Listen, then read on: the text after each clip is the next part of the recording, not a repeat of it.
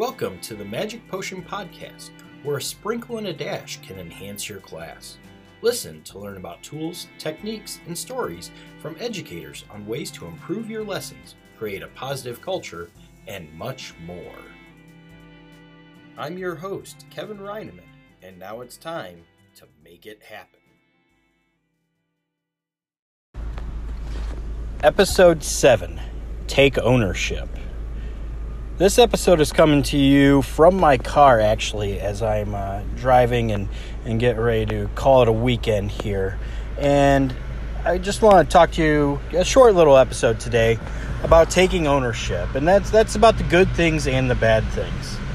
So, what made me think of this uh, concept was I was helping out with a project today, um, and you know we're we're hanging some stuff on the walls and measurements are all correct and everything, and we're drilling holes.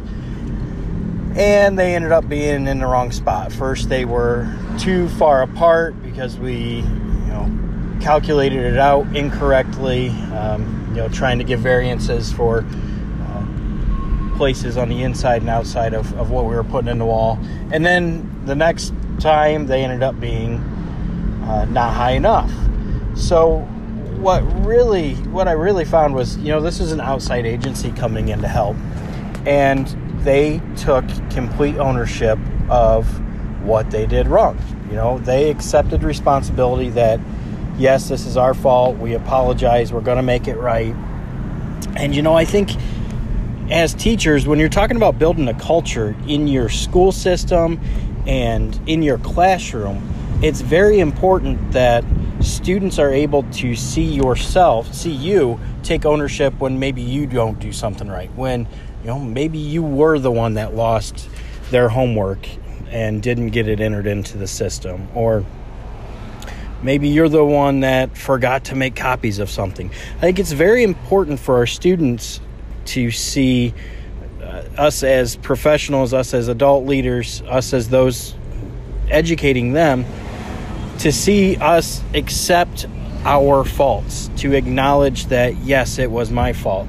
But it also goes along with the positives, too. It's very important to recognize yourself, and that can be hard for a lot of people to do. That when you step up and you do something amazing in your room with your students, don't be afraid to you're not going to come off as egotistical or anything like that when you're sharing the amazing things that happen in your classroom. So I think it's very important on both the the positive and negative when we're building up these classrooms, when we're building up these students to be young adults as they're coming into their life, as we're molding their minds, they need to see that it's okay to be wrong. It's okay to me to make mistakes on occasion. I can think of quite a few times where, yeah, I, I I did something wrong. I completely, you know, forgot to get back to something and and didn't bring that cable. I thought I'd bring back from the other building and and get something wired up right away.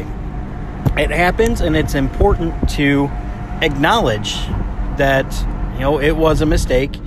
But the probably the most important thing after that is to assess how the mistake was made and how you can keep it from happening again. So, okay, I forgot a cable. I need to find a way to make myself remember. You know, am I going to use Google Keep? Am I going to use my notes? Can I have Siri give me a reminder to do it in the future? These these are the important things to work with our students on. And you know, it's okay to make a mistake once or twice, but but the third time there's definitely something going on where, where we need to adjust and, and make some serious changes to what's going on. So that also leads into the letter A in the magic potion, which stands for assessment. And when I'm talking about the magic potion with assessment, this is looking at assessing previous lessons. You know, at the end of the day, it's important to take that time to say, okay, what worked, what didn't? What will I change for the next time I do this lesson if I do this a next time? And the other part is formative assessment. You know, that's with the technology that's available today. Formative assessment is so key to guiding our lessons. you can capture data to have a quick snapshot of what the students know and what they need to work on more and use that data to help guide your lessons for the next day or in the future.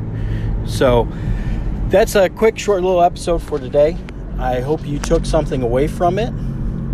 I really appreciate you taking the time out of your day to listen to my podcast. Please, please, please leave me some feedback on any topics you may want to hear more about or, uh, you know, what you think. Give me some constructive criticism. I always want to know what I can do better.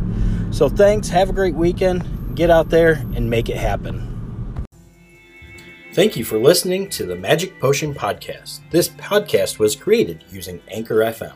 Please subscribe and leave comments with your thoughts and ideas from the classroom. Until next time, get out there and make it happen.